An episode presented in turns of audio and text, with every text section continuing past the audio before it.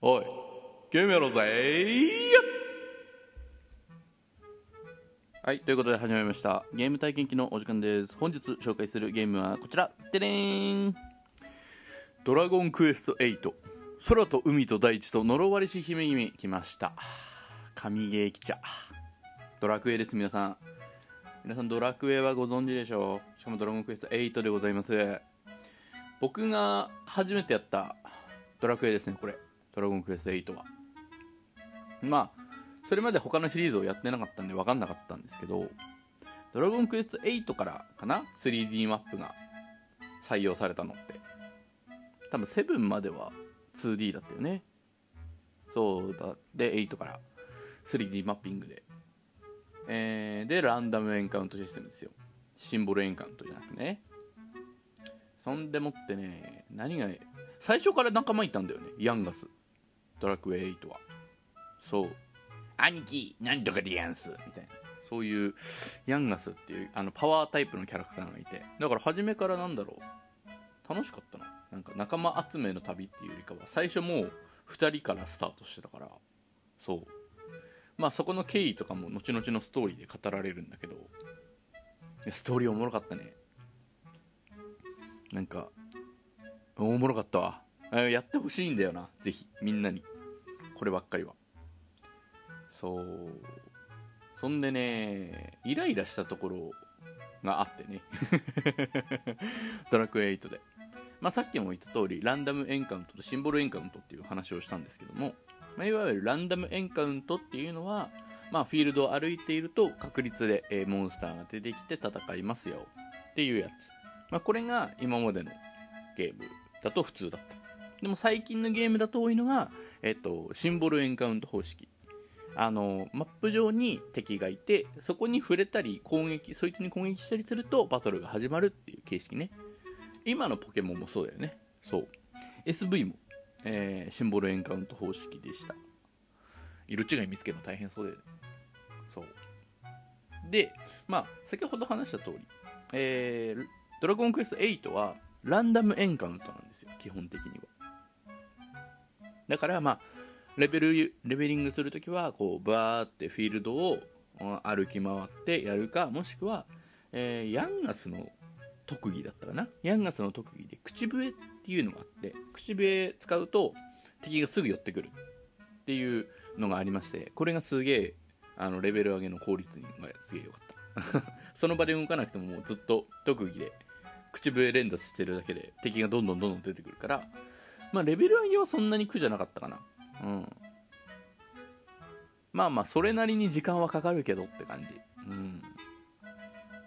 でまあなんでランダムエンカウントとシンボルエンカウントの話をしたかっていうところなんですけどこれあのトラップがありまして一番最初の街がありまして、まあ、そこから、まあ、門を出てあの冒険が始まるわけです、ええ、で最初はもちろんスライムとかその辺の敵が出てバシバシ戦って。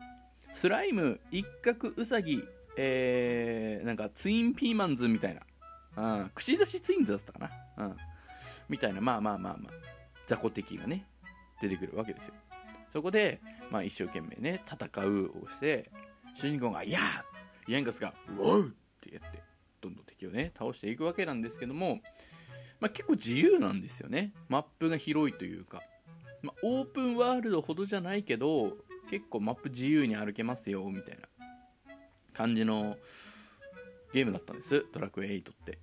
だからちょっとあの道じゃないちょっとなんか森の方とかに入ってみようって言って。あの森の中にスーって入ってるんです。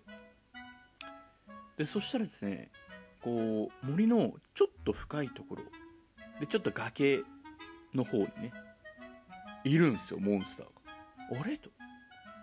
あれこのゲームってランダムエンカウントじゃないんけ？なんかあんなモンスターいるのか？って。えー、で俺そのモンスターは名前は知ってるんじゃない？バトルレックス？っていうあの斧持った恐竜のモンスターなんですけど、まあ、そいつがいてバトルレックスじゃんえでもモンスあもしかしてと。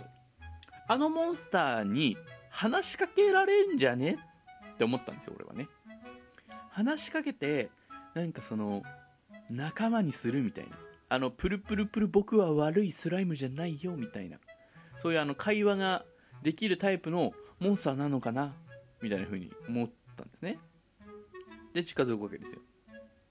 で近づいて「どうも」って言って話しかけようとしてやっぱ触っちゃうわけですよ。そしたら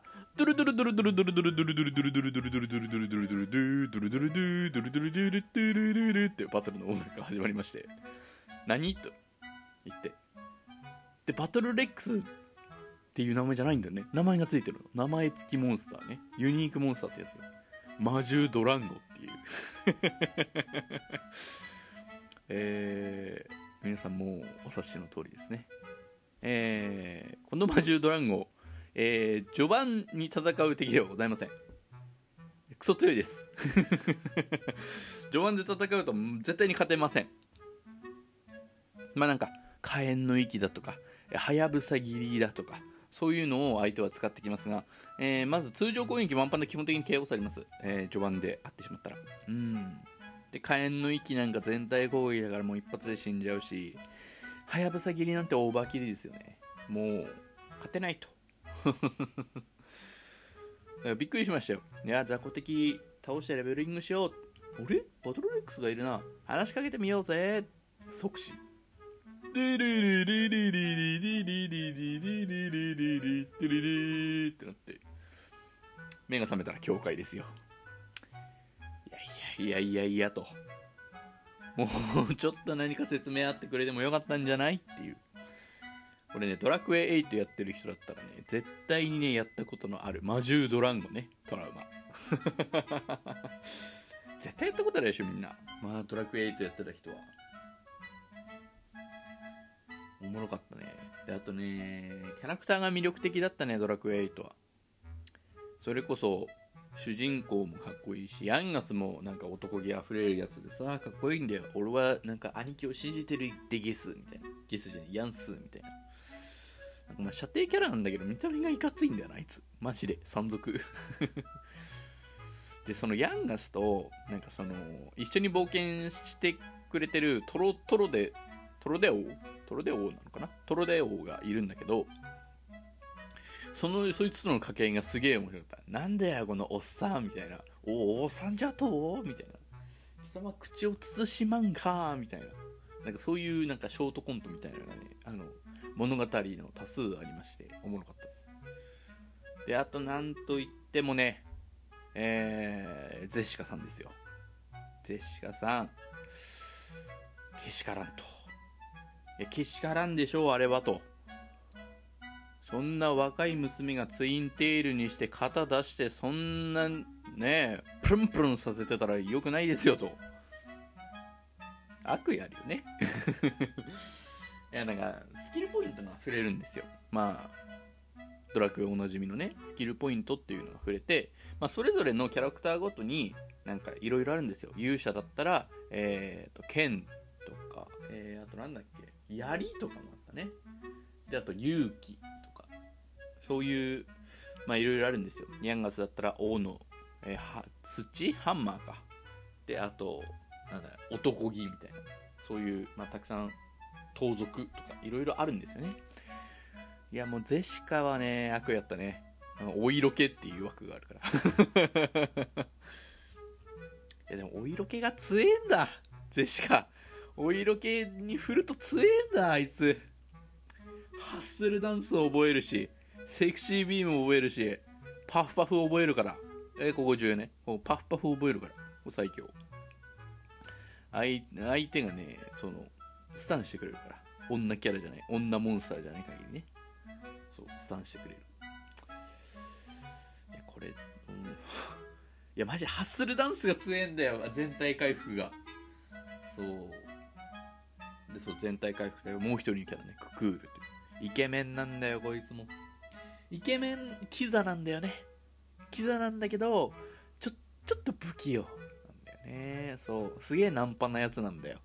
めっちゃ女の子口説いたりとかさあゼシカにもめっちゃすげえ言い寄ってくるんだけどなんかちょっと不器用なんだよねこいつが。またかっこいいんだそんで。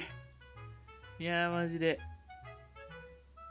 まあ、ドラクエ8な旅メンバーがマジで良すぎる。っていうのは思う。ヤンガスは頼りになるしコミカルだし。ジェシカはツンデレというか、ね、こう締めるところでキュッと引き締めてくれるし。でククールもなんだかんだ。なんか悪態つくんだよね割と。なんかなんでそんな無駄なことをみたいなこと言うんだけどやっぱ手伝ってくれるんだよねククールって。あいつはもう何？っていう感じ。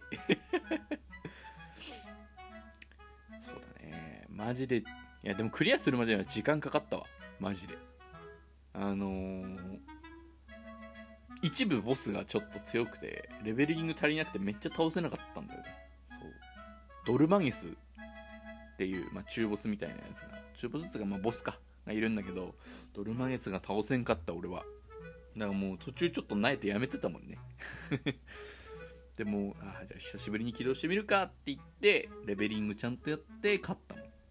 めっちゃ激闘だったわ。やっぱバイキルとギガスラッシュなんよね時代は。うん。時代はバイキルとギガスラッシュ。うん。ということで今回のゲーム体験記は「ドラゴンクエスト8空と海と大地と呪われし姫君」でした。それじゃあみんな元気に過ごしてください。作戦名命大事に。お疲れ様でした。